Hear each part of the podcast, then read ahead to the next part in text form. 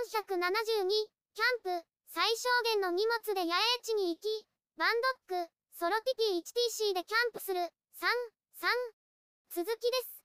野菜を出します。フライパンを乗せます。オリーブオイルを入れます。火をつけます。ごぼうを入れます。炒めます。その他の野菜を入れます。こぼれないよう炒めます。下から上に出す感じです。だんだん焼けてきました。タレを入れます。軽く和えます。火を止めます。フライパンを下ろします。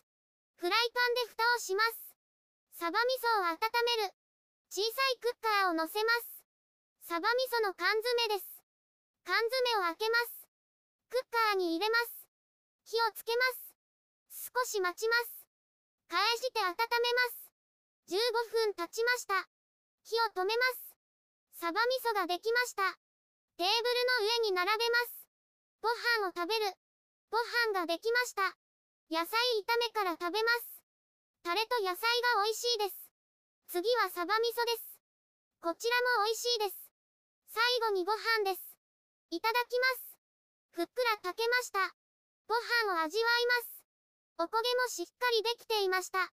ごちそうさまでした。クッカーは拭き取って家で洗います。ビニール袋に入れます。鳥が近くで鳴いています。食休みしてのんびり過ごします。今日のテントを確認する。しばらくテントでのんびりしていました。風もなく穏やかです。一旦外に出ます。今日のテントを確認します。バンドック、ソロティティ 1TC です。重さは 4.8kg です。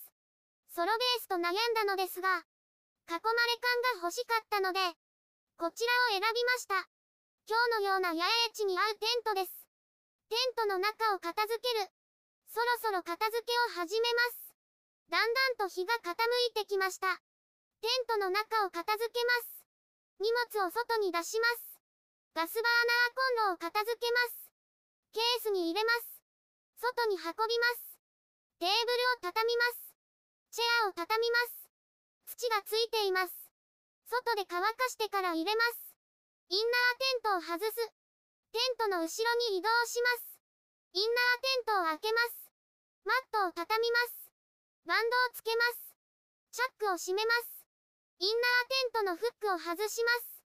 テントのフックを外します。ベルトを緩めます。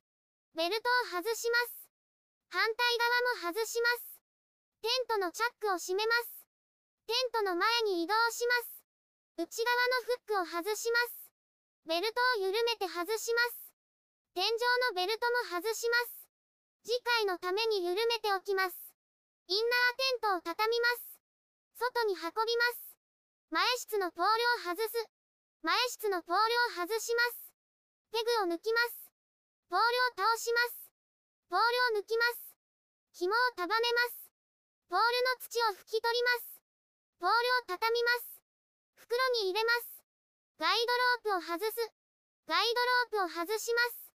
自在金具を緩めます。ペグを抜きます。紐を束ねます。紐はつけたままにします。順番に紐を外します。ガイドロープを外しました。メインポールを片付ける。テントの中に移動します。ポールを倒します。ポールの土を拭き取ります。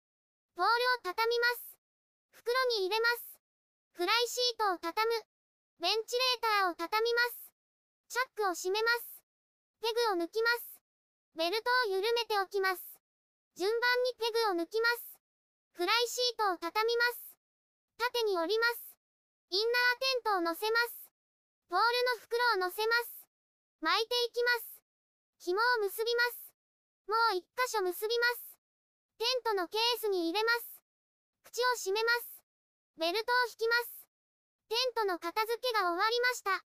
カバンに荷物を入れる。ペグは土がついています。土を落とします。拭き取ります。家で洗ってから入れます。